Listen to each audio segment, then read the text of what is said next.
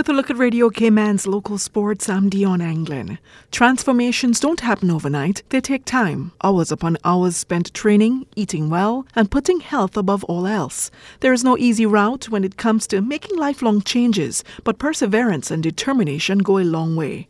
Whether you're battling health issues, facing an uphill fat loss battle, or you've hit a plateau on the way to your goals, this brother and sister duo at Saturday night's DFAC Muscle Mayhem proved that when you officially decide to change, nothing can stop you. I snuck backstage during the halftime show to catch up with contenders Kerry Hunt, who competed in the men's athletic category, and his sister Amaris Smith, competing in the body transformation and figure classes. I was nervous, I was excited. I went out there and did what my coach told me to do and got some cheers from the crowd and felt great after that. Rob, we're getting ready to do ya. And tell me how much work it took to go through this event. So, I didn't really decide to go on until one of the other competitors, who's a really close friend and a sister to me, kind of encouraged me to go into it.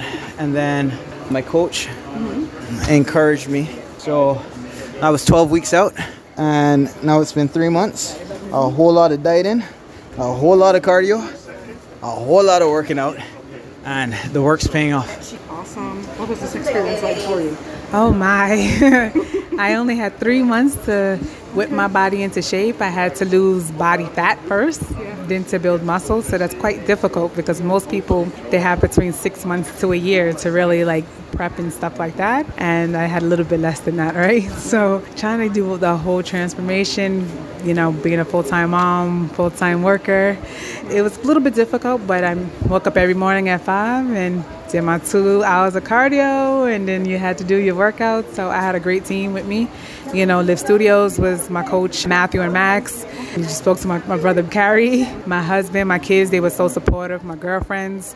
You know, I call them the realists. They are always there to support me unconditionally. So, you know, I had a lot of other friends, and the guys that I work with, as you see, the linemen, they are always like, don't eat that, don't touch that, what are you doing? And I'm like, I'm sorry. Yeah. So it was helpful.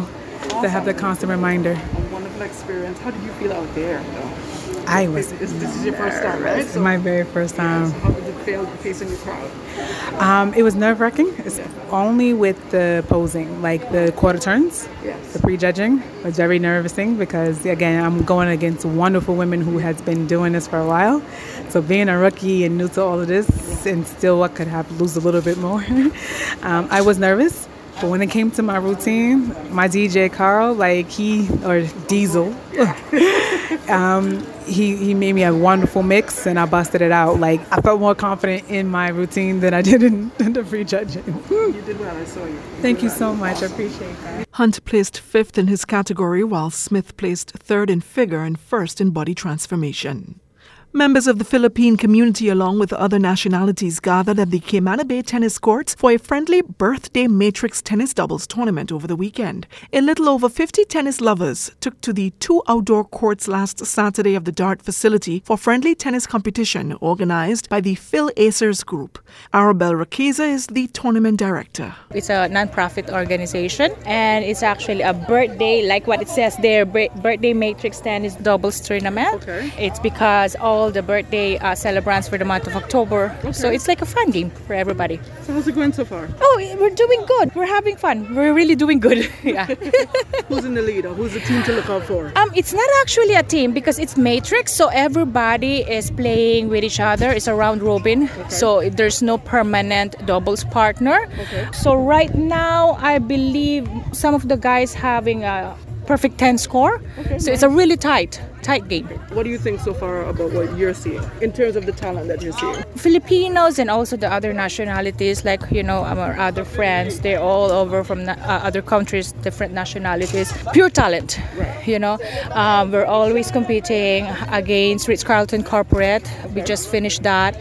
And then here in Phil Acer's group, a lot of different nationalities joining as well and playing with us. And then we also competing against the South Sound tennis club. Okay. So it's a lot of talent, right, you know, yeah. And it's so nice because we're coming together and then having fun and then just play tennis. Will you guys be doing something like this again? Yes, of course. Yes. How often do you do it? Usually quarterly, okay. You know, and then if there's a birthday celebration and then different format, different game. Usually like most of the players, we having also the beginners and the intermediate level and then the advanced, you know, we're trying to actually encourage the beginners to really be into it and then play more.